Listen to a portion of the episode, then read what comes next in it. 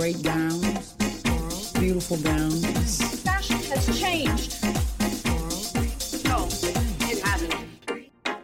Hi, I'm Lauren Garoni. And I'm Chelsea Fairless. And Chelsea, I have to say, you are looking extraordinary today. What is different about you? Oh, thanks, babe. I went a little blonder. You did. You did this. Well, I didn't do it myself. Shout out to Casey at Chris McMillan, a fuckette actually, that is now my colorist. I love it. I mean, I hate to be this person, but you do look better as a blonde. It's Yeah. just, it's you. It is me. It is me. Sometimes the hair color that you're given is not the hair color you should have. Like, just think about Dita Von Teese I was just about to say, just as Dita Von Teese. or Tori Amos or something. What's Tori Amos's hair color? She's a brunette. She's a light brunette. wow. As am I, unfortunately. So, not Ma- anymore, bitch. I'm Nordic now. Yeah. Well, you didn't go full platinum as you have before. This is a good level of blonde for you. Thank you. And what a great medium to be describing your hair. I know. So before we get into the podcast today, I think we have some like corrections and omissions and updates to things from previous episodes. Yes. First of all, thank you to everyone that called in about the union rat. We've learned many things about him. Well, I don't know if it's a he, about them. Their name is Scabby, for one thing. Makes sense. They were created by this Chicago based company called Big Sky Balloons. And the rats range in size from like six feet to 25 feet. So the six feet one is like $2,000, and the 25 foot one is like $10,000. So which one are we buying? Yeah, if you could see our group chat, it wasn't like should we buy this? It was which one should we buy? I have to say you sent me they do make other kind of union themed balloons that are not as often used, which was the fat cat Yeah, the corporate fat cat. and the there was a pig. Yeah. Whatever, Yeah, whatever Piggy- his name was. Piggy McPiggerson. I feel like we should get the cat, and that'll be our thing. The fat cat. No, it's rats for me. It's it's rats only. Also, we completely failed to mention that the Union Rat was featured in an episode of Difficult People, which is really really brilliant. And I also heard that it was prominently featured in that David Cronenberg movie that came out kind of recently with Robert Pattinson. Cosmopolis, yes. Yeah. So we should watch that. I know that film has been on my watch list forever, uh, especially since The Batman, and now I give a shit about Robert Pattinson again. I'm like, oh, he's, again, for the first time, I'm like, oh, this Robert Pattinson guy, I think he's pretty good. Also, shout out to our listener who did see the Union Rat while listening to the podcast, as you predicted, in the meatpacking district while returning something at Sephora. Beautiful. you know what? That's how I want it seen, with a Sephora in the background. Yeah, beautiful. Also, the day that we recorded, it came out that Ivana Trump was buried at Trump's golf course. And it's a harrowing image because it's not a cemetery. Yeah, the the staging of this grave is on par with the graves in like what's that Pet Cemetery movie? Not Pet Cemetery, but yeah, the documentary about the people that bury their pets in the cemetery. I have no idea what you're talking about. I thought you were truly talking about the Stephen No. King novel and film adaptation. No, it's like a really famous documentary. Whatever, I have no idea. But it's by that guy Errol Morris that did like tabloid and like every documentary, The Thin Blue Line. Yes, I literally just at Gates of Heaven. Mm. It is about the pet cemetery business. Okay, I can Yeah. get into the pet cemetery industrial complex. Yep. I'll add this with Cosmopolis to our watch list. Anyway, it was quickly figured out that he probably did this as a tax scheme because if I guess if you're designated as a cemetery in New Jersey, you do not have to pay property taxes, income taxes, and sales and use taxes. Maybe Ivana died doing what she loved, you know, exploiting tax loopholes. also, it's like a two in one for the people that frequent this golf course. No, it's like they can pay their respects and play golf. Yes, according to the intrepid New York Post photographer who went to Bedminster to find the grave, I think on a hunch. What I want is the story of how this photographer was like, I wonder if Ivana's buried on his golf course. According to the person who took the photograph, it's kind of hidden away. So it's not like, you know, golf balls are flying over her grave. Pretty sad. Not glamorous. It's not what she deserves. If they build like a giant monument over it, you know, that looks like some like classical French sculpture or something, then that would be fierce. That, or you would imagine that Ivana would want a beautiful Roman or French sculpture that becomes her urn and is just sort of passed around the children's homes. You know, I would think she would be a mausoleum person. You know? That ding, ding, ding, that's what it is. This cheap fuck, this captain of the real estate industry couldn't even build her a mausoleum on the golf course. And the last thing we need to clear the air about before we get into this week's topic would be what this caller has brought up. Hello, Lauren and Chelsea. This is Frida from Copenhagen, Denmark. My question is, what is fuck hits? Fuck it. Because I tried to Google it, but I, I don't know what it is. I don't understand. Please explain. Thank you so much. Bye. What is a fuck at? And are we saying fuckhead? And we are not. We are saying F U C K E T T E. Fuckette, by definition, is a very underutilized feminine equivalent of the word fucker, right? At its core. And we chose this word because Margaret Cho says it during her iconic guest starring performance on Sex in the City. I guess what we're trying to say is we're not very clever, guys. We stole this and we're now using it as a term of endearment. As we, I don't know if we stole it so much as reclaimed it. I think we're elevating it. Like no one's using it. That's true. Every time I watch that episode, I'm like, I should say that, or people should use that term. It's so good. Yes, and she is using it as a term of endearment with Carrie. Let's play the clip. Yes, fuckette. And those are some picky Italians. I forgot that they were talking about Dolce and Gabbana in this scene, and I swear this podcast is not sponsored by them. They're just always around, like it follows. One day you'll break the chain. so the origin of the word fuckette for us comes from Margaret Cho's appearance on Sex and the City. We use it with affection to refer to our listeners and have adopted it as the moniker for those who are a fan of the Every Outfit podcast. I hope that answers your question. Chell, do you have anything else to add? Yeah, I just love Margaret Cho so much. We need more Margaret Cho. Again, a wonderful guest star that could be brought back into and just like that. Definitely. Such a gift to the world. So I wanted to bring up this Barlow and Bear Bridgerton lawsuit. Barlow and Bear really does sound like an annoying children's store in Cobble Hill. So I first heard about this story on TikTok, and people were saying Barlow and Bear in such a way that I felt like an idiot for not knowing who they were. Yeah. So I had assumed that they like were. it's Rodgers and Hammerstein Yeah. or some shit. Yeah. I had assumed that they were a country duo because I saw this photo that they won a Grammy, only to learn no, they started on TikTok and they started on TikTok for doing this Bridgerton musical that they then somehow won a Grammy for. Well, they just sang original compositions from the perspective of various Bridgerton characters on TikTok, and then they just developed that. They wrote a full musical. And the fact that they beat Andrew Lloyd Webber in this category at the Grammys is astounding and pretty fucking cool. Did you listen to any of the songs? Of course not. Yeah, I did. I mean, it's I don't watch Bridgerton, so it doesn't really speak to me. But, you know, sure. So, of course, Netflix, Shonda Rhimes, the original author Bridgerton, were all aware of this and we're like, we love it. It's great. And then it's not like they're just running it on off Broadway, they are doing performances at the Kennedy Center. You would think the It's Kennedy pretty cool. you would think the Kennedy Center would be like, "Hey, you have the licensing rights for this, right?" Well, to be fair, unofficial is in the title.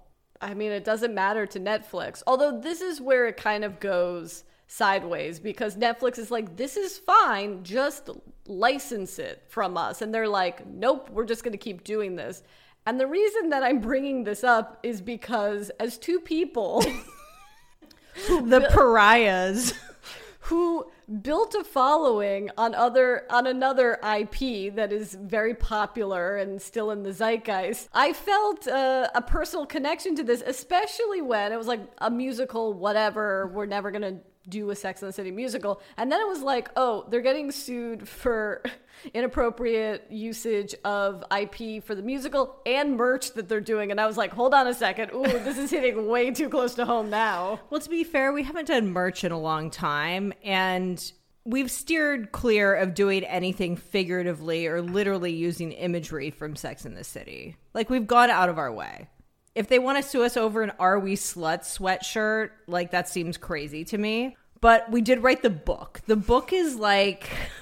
I am so surprised that nothing happened when we did the book. But there is precedent, right, for that type of book. There's a whole genre of unofficial books. I mean, yeah. look at any book that Urban Outfitters stocks. By the way, guys, we wrote that book, and truly in our pitch, we were like, this is a book that will end up in Urban Outfitters. Our book never ended up in Urban Outfitters, and it still bothers me. The only parallel I can really think of to them is E.L. James. Oh, in just like success level because w- winning i mean obviously el james is much more successful uh winning a grammy is pretty fucking crazy though yes. but el james went the extra mile to like rename the characters and stuff And also, I think so much time has gone by, and Fifty Shades has really become its own entity that you almost forget that Fifty Shades of Grey started as Twilight fan fiction. yeah which is like alternate reality, alternate universe fan fiction. So I think they already had different names. That's the whole thing. do you want to explain that to people that maybe don't know what you're talking about like That are aren't aware of what AO3 is, Archive of Our Own. yes i'm one of those people lauren what the fuck are you talking about So there's fan fiction. right I mean, the history of fan fiction starts with I'm not going to bore people, but the no i'd love to hear this your whole spiel Oh my god, really? um fan fiction starts with Spock and Kirk fan fiction. So it has its origins in like basically what if these two straight people who we feel have a lot of sexual tension fuck. right And it was passed around in like zines and stuff. And then with the birth of the internet, there's a website called fanfiction.net, which still exists. And then the millennial version of that is something called Archive of Our Own. why is it called that I don't know. okay Because it's an archive of our own. Right. And some of it takes place in an alternate reality. I mean, there's a lot of good fan fiction written, a lot of which you're just sort of like, you should just be an author. this is like a lot of effort for like, you know, uh, this is a gripping love story about like Captain America and Iron Man fucking. Is that what you're reading on this website? So I get it because when you write, the hardest thing to come up with is an already existing three dimensional character. But if you see something in a film and it's already imbued with the actor's ma- mannerisms and choices, it becomes easier to be like, oh, I would do that, but then do this. Right. And that is how Fifty Shades of Grey started. Was she- Beautiful. She, was like, what if Edward was a billionaire and he was into uh, dominant submissive sex? And what if Bella was a college graduate who knew nothing about sex? And you go from there. Right. It's inspired by Twilight, but it is not directly from Twilight. Beautiful. Whereas Bridgerton, the unofficial musical, is just a little too close to the source material. Yeah, if we we like to think that we know where the line is. For instance, if we did an unofficial stage play of what we would have done for the first season of it just like that, I think that's when they would step in and do something. Right. So there goes 6 months of work, Chelsea. but if I wrote fan fiction about a former it girl writer who goes on a sexual downward spiral, which is what we would like to happen with Carrie. That would be our 50 shades to Twilight. And no one take that from us, okay? Not the worst idea. It's not. Should we get into what the fuck is happening with HBO? Yeah, can you please explain this to me? Because I just don't know what the fuck is up, except for the fact that they've pulled my favorite floral reality competition show, Full Bloom, from HBO Max for no reason. But there is a reason. The amount of people that have DM'd and texted me in the past 24 hours, they're like, surely Lauren knows what the fuck is going on. So, HBO has a new owner. About two years ago, something like that, the communications company AT&T bought it. And they quickly realized this is a terrible idea to own a media company. What the fuck were we thinking? But under that tenure, they started HBO Max. Okay. And within that, the guy that was running it at the time, Jason Kilar, had the idea in 2021 every theatrical film is going to go directly onto HBO Max, uh, which had positive and negative consequences. But in April, a merger went through with Discovery, and the new CEO, David Zaslav, Daddy Zaslav, as we will call him from now on, Wait, who cares about Discovery though? evidently AT&T because they had the money to buy out their stake in in Warner Brothers. Okay. So David Zaslav told the shareholders, I'm going to make this company profitable. And the first echo of this came a couple days ago when it came out that they were shelving a $90 million Batgirl film that is already finished. Now, this was not a film that was ever supposed to come out in theaters. It was specifically for HBO Max. And David Zaslav has made the decision that they're not making movies for HBO Max anymore. Because the idea was like, oh, we'll have the Batman here, but then like a smaller, more niche character will make a smaller budget film and put that on HBO Max. Is $90 million a small budget film? Also, how does that make sense financially to spend $90 million and then.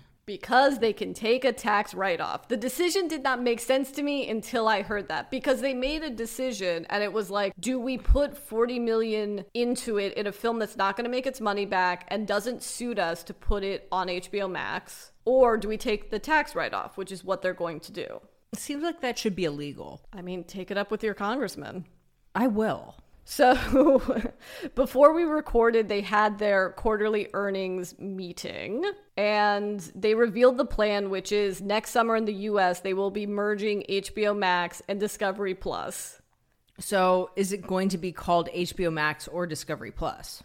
Or is it going to be called HBO Discovery? I hate this.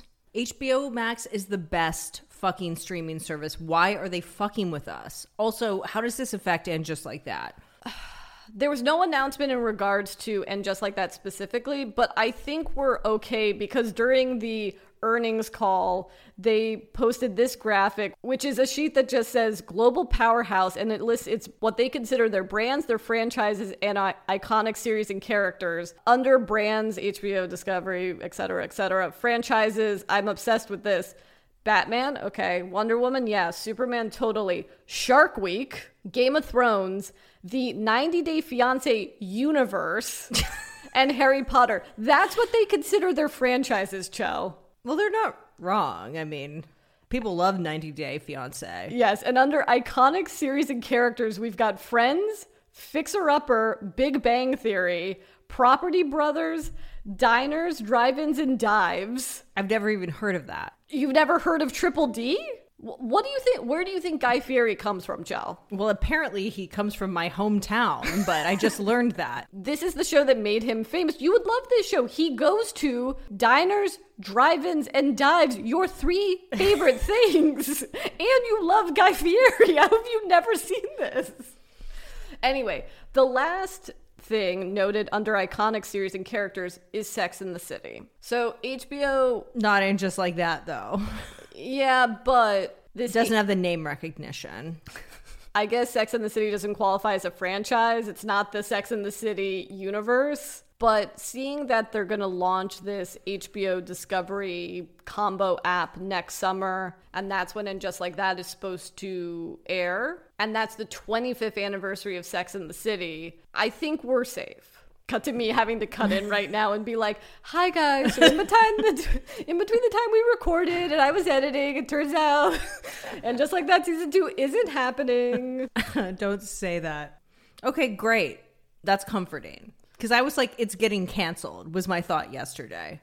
It was mine too because it seemed like what he wanted to do was cut costs. And if I learned that the regime before me agreed to pay three actresses $30 million out of the production budget of a show, I'd be like, eh. But I think we're I think we're okay. And also during the meeting, he said that they're actually going to be spending even more money on HBO and HBO Max development. Great. So I just want to take the time to say, Daddy Zaslav, we're here for any hosting things related to the Sex and the City universe.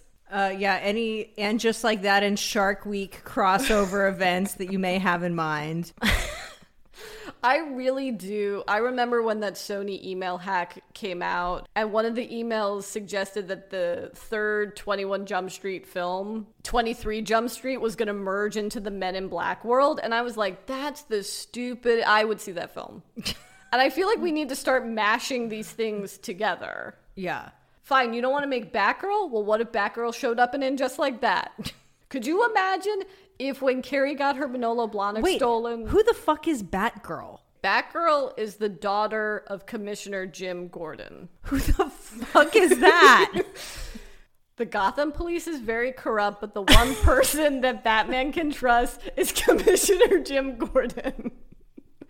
In the Batman film, it was Jeff it was Jeffrey Wright. okay, yeah, sure. And so he has a daughter named Barbara Gordon, and she becomes Batgirl. In the newest iterations, the joke. So she's a poser. She's not even like in the Wayne family line anywhere. He's not like I mean- she's not like Batman's illegitimate daughter or something. no, but by the way, neither is Robin. That is his young ward. Excuse you. also, another graphic that they showed that I sent you, Chell, is they've divvied up what HBO Max means and Discovery Plus. HBO Max, male skew, scripted, lean in, appointment viewing, home of quote fandoms. Discovery is female skewed, unscripted, lean back, comfort viewing, home of genre doms. I have no idea what you just said. I don't either.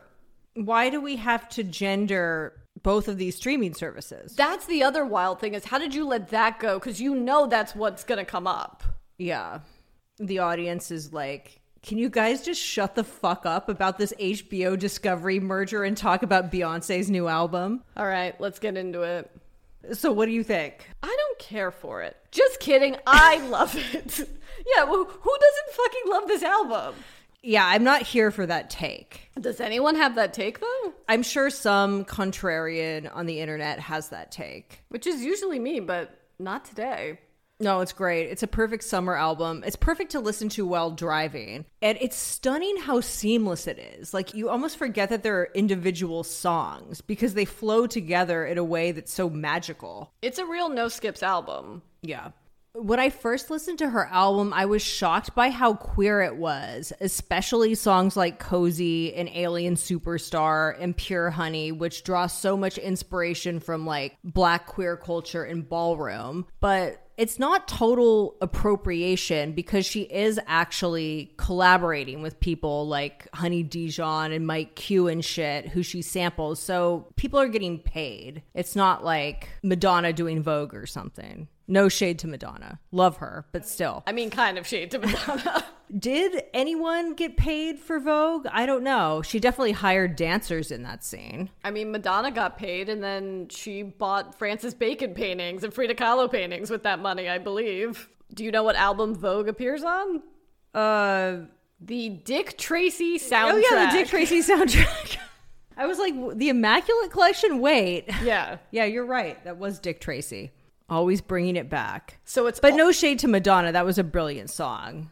She just could have maybe paid some people. I don't know. Maybe she did. We don't know. It's just part of the narrative of this Beyonce album is she's collaborating with people. She's sampling these artists. They get royalties, blah, blah, blah. Do you want to get into the whole Diane Warren thing? Sure. Diane Warren tried to shade Beyonce by saying something, I believe it's now deleted, but it was something like, come on, 24 writers on a song, really? And there are so many writers on each song because every sample that is used, she credits the writers of those songs. Like, I don't think the guys behind Right Said Fred were in the recording studio with her. Yeah. But it makes you wonder how much Beyonce, at the end of the day, is getting for those songs being played. Well, I don't think she needs the money. That's the cool thing. I do want to know what the check is if you're on a Beyonce song with like 23 other writers or whatever. It's like, can you buy a house or a car? Or is it like a new flat screen TV? I feel like whatever it is, it's probably crazy. Especially the people that were like producers, it's just all of that shit. I bet I bet people made nice checks. And this is why Barlow and Bear are getting sued. Watch us get a cease and desist from HBO Max tomorrow. It's so funny. The the cease and desist we've gotten have never been related to Sex and the City. No, we're not going to reveal them because one of them I think we just completely disregarded and uh, never really addressed. That's kind of what you have to do when you see if they sue you. Which maybe that's what Barlow and Bear did. Yeah. All right, back to Beyonce. My favorite track is America Has a Problem for some reason. Like, that's the one that I just keep playing over and over and over again. I mean, it's good. As you said, they're all good. Yeah, this definitely feels like an album for people who are real music heads. Like, I did see there was a rush to be like, just so everyone knows, like, I recognize where all these samples are from. And I'm like, I just like it. It just sounds great to me. I don't know what half of this shit is.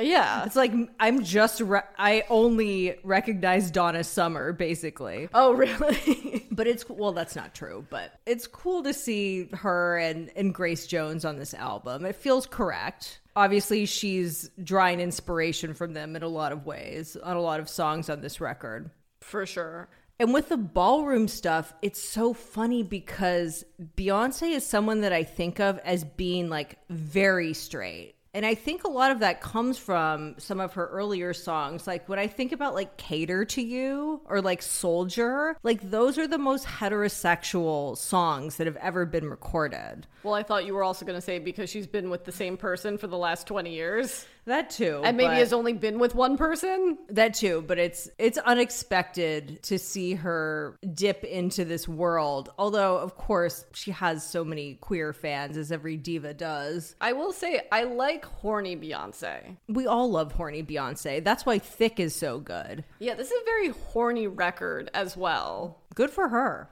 Although, you know, she did have one slight misstep, which, considering that Lizzo took out this lyric from a song because it was an ableist slur, the word spaz, which maybe I'm showing my ignorance. Not not until the Lizzo song did I know that that was an ableist term. But then I think most people did not know. Me, I mean, me, me neither. But it's kind of wild that Beyonce saw that and was like, I'll be fine. I'm Beyonce. And then the world was like, no. And she was like, oh, okay. Yeah, it is really weird. You would think she would have just taken it out then or doubled down and been like, I'm not changing it. Like, those both make sense. Yes. But this doesn't make sense to me. I th- I want and I wonder if she wouldn't have taken that lyric out if the Kelis controversy also didn't happen because it seemed just like a sweep of like fuck this. Okay, the Kelis thing, I actually don't understand. I do not understand how that part of that song sounds like milkshake. I actually don't. It would be like if whoever wrote the Sex in the City theme song came for whoever wrote the uncoupled theme song. it's like, yeah, it's the same vibe, but like, is it the same song? No. So I think what happened was before the album came out, people online were telling Kelis they used your sample without letting you know. And then I think she backtracked once she heard the record. But yeah, I was watching a few TikToks that had to point out exactly where it was because it's it's layered so many times. But I think that those two things happening almost in tandem, Beyonce was like, let's just do a sweep so we can just stop this entire conversation. I don't know. I'm of two minds about the changing the lyric thing. Like, on one hand, obviously, as a culture, we should try and be less shitty to marginalized groups, right? Like, that's what we should do. But on the other hand, it's like, I don't know if every song needs to be reverse engineered so it doesn't offend someone because someone's always going to be offended anyway. And like, I don't know. I feel like artists should be able to express themselves even if I don't agree with what they're saying necessarily. Well, speaking of being offended, Monica Lewinsky chimed in on Twitter and was like, "Oh, if we're changing lyrics, maybe you want to change the lyric about me in partition." See, that's the thing. If you change one Yeah. lyric, then your entire catalog becomes fair game. And you could say that Crazy in Love is also an ableist song. Just wait till next week. I'm sure that will also happen. But I just want to go back to the lyric she's referring to Monica Lewinsky, all on my gown. Yeah, this has bothered me because it's like It's a bad lyric. It's a bad lyric, and logically, it doesn't make sense. This is obviously referencing the blue dress that Monica Lewinsky kept that Bill Clinton ejaculated on. So, really, it's Bill Clinton all over my gown. yes. She didn't squirt. and Monica Lewinsky all over my gown, you would think would be about squirting. Yeah, it is really rude. Now, look, we totally understand what she means by that lyric, and it's fucked up in and of itself that we understand what she's even referring to, even if the reference is incorrect. Well, it's sad because if she said Bill Clinton's, like we would get it, but it would take us a beat because everyone has multiple associations with Bill Clinton, not just the fact that he came on Monica Lewinsky's Gap dress or whatever the fuck that was. Whereas with Monica Lewinsky, we only think about that or like the fact that she's now like an anti-bullying activist or whatever. Love her. But yeah, this is why you shouldn't change your songs because it's a slippery slope. Yeah, or maybe just look at recent controversies and be like, maybe we should just remove that. Yeah, preemptively. if she cares what people think, you know, and she doesn't want to offend anyone. So is this what are we thinking? Tour summer 2023? I hope sooner than that. She's like, Seems like a lot to make us wait an entire year. she's like, guess what, guys? Another tour with Jay Z, and we're like, fine. No, I mean I'd be I'd be psyched on that. The thing that I would like is a music video. That's all I want is just a, a music video. I'm the one that gave you all the music videos at once. Guess what? No music videos. Although I don't know, I don't think that the album art is that inspiring. So it makes me nervous for whatever the video is. You hope if you if she's commissioning custom Mugler that it'll appear in a music video. Yeah. Back to Uncoupled. Did you watch it? Yeah, I'm almost done. It's a breeze. It is a breeze. I had no idea the show was coming out. It just dropped what, Friday? Yeah, I had no idea it was coming out either. So if you haven't heard of it, Uncoupled is Daddy Darren Star's. What is he like, our stepdad or something? Yeah, let's call him our stepdad. Stepdaddy Darren Star made a show called Uncoupled, starring um, fucking Neil Patrick Harris. Good, you got the name right. I was about to say like John Cameron Mitchell or another three named gay actor. The first time he's like played gay or had a gay sex scene or something. Probably because he was very famously he got outed or was forced to come out when he was playing the womanizer on How I Met Your Mother. Right. And he plays a guy who is newly single. There's a lot of parallels to And Just Like That. I think the reason we started to watch it is pretty immediately we got calls and DMs being like, you have to talk about Uncoupled and its similarities with Sex and the City. Or the fact that this is really what tonally and just like that should have been because it is about a man in his 50s who has to start his life over again because his boyfriend, husband, they use that term interchangeably, but Long term partner, partner of 17 years. leaves him on not Neil Patrick Harris's 50th birthday, but the partner's 50th birthday. And Neil Patrick Harris has thrown him quite the party. And he opens the door and then he's like, I don't want to be together anymore. Right. Wonderful setup, reversal of the punchline. What I've been longing for from a Sex in the City related piece of content.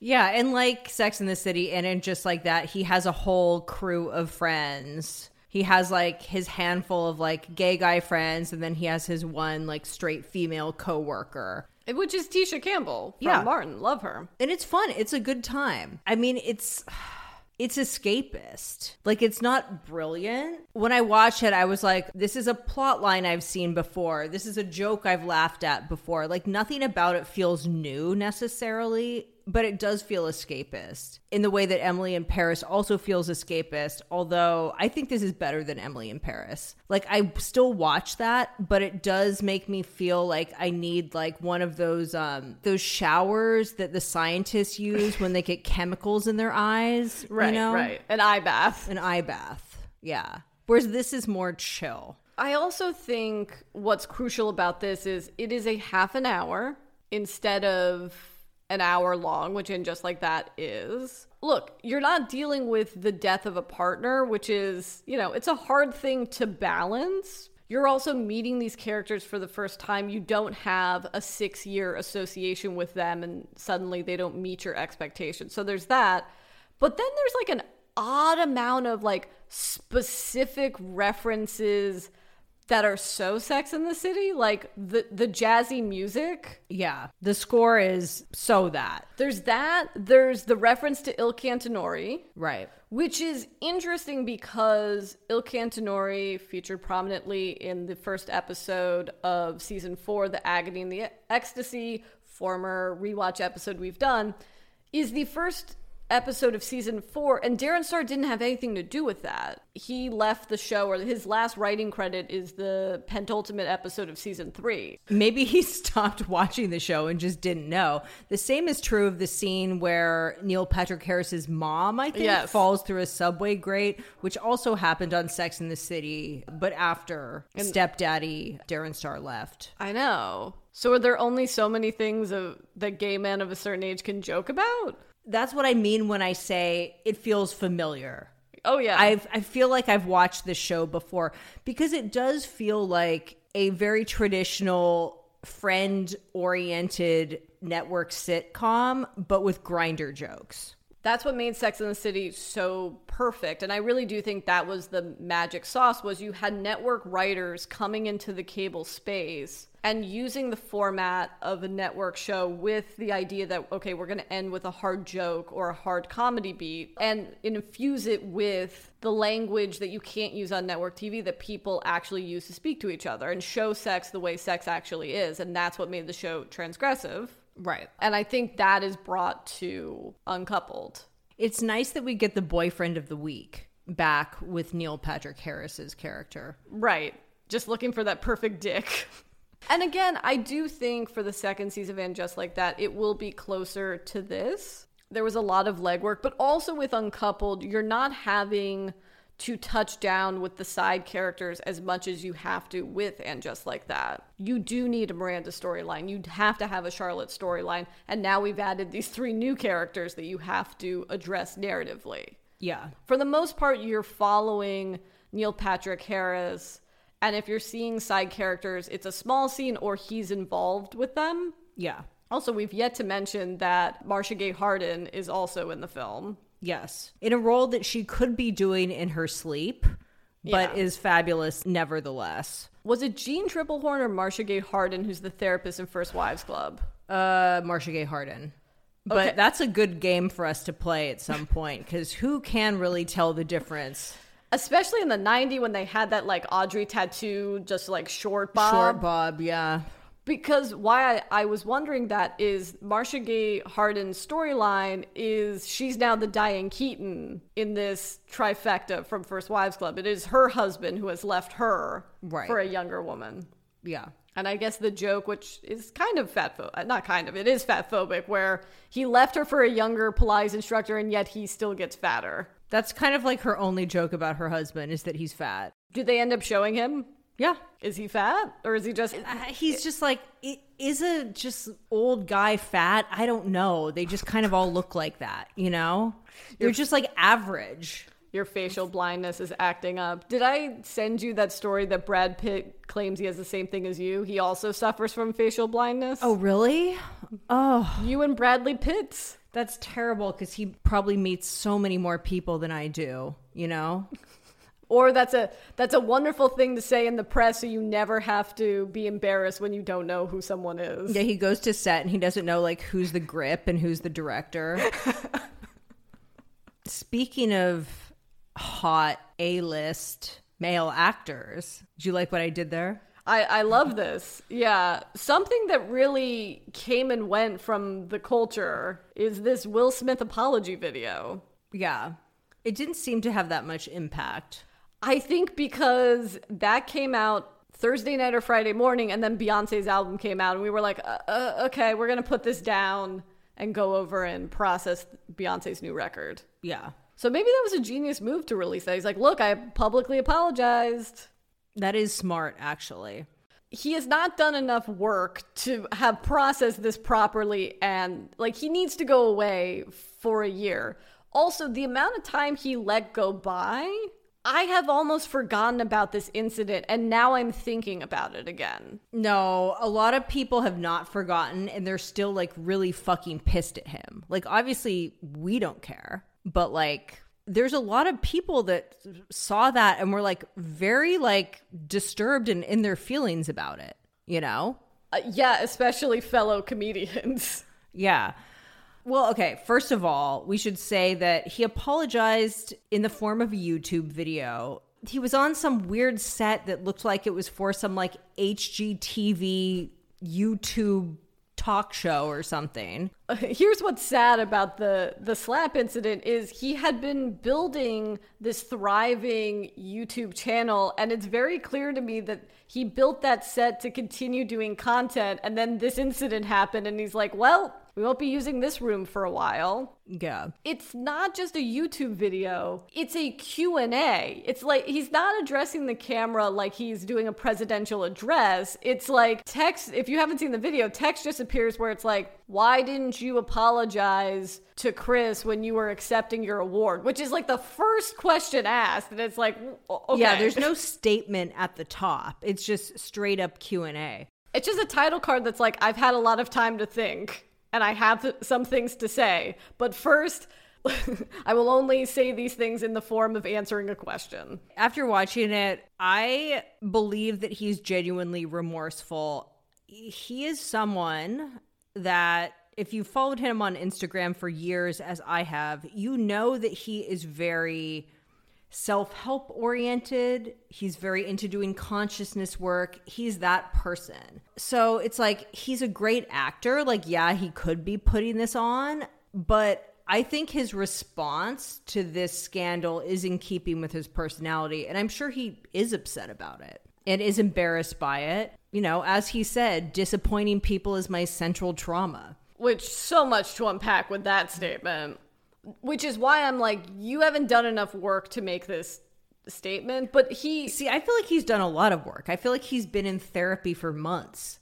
for sure, but also the thing that he tiptoes around and all but says is, oh, you guys witnessed me have a public meltdown. That's probably been coming for 25 years. Yeah. Well, that's the vibe that we got. Right, that's the subtext, but he doesn't say that. He's just like, ah, man, I was just so grayed out. I don't know. Just so Fogged everyone- out is what he said. Oh, right, fogged out. Not that I know what that means, but he apologized to Chris Rock, who he said wasn't ready to talk to him. He apologized to his family, to Chris's family, to his own family, to Questlove. Yeah. Okay, uh, for public apologies, that was the apology most deserved to Questlove, who won the award. I'm sure people forgot, won the award for Best Documentary, which is what Chris Rock was presenting. Yeah. I still think they should make Will Smith host the Oscars next year. Yeah, I would love that. It is sad that we didn't see him talk about this in the form of a primetime interview because I'd love to see the red table talk. That seems like a no brainer. Although I get that it would drag Jada into it unnecessarily, perhaps, but Oprah would obviously be the the ideal choice. Yes, funny you should say that. Either Oprah or Gayle. Yeah. but he's just he has his own YouTube channel. I mean, this is where we're going now with celebrities as well.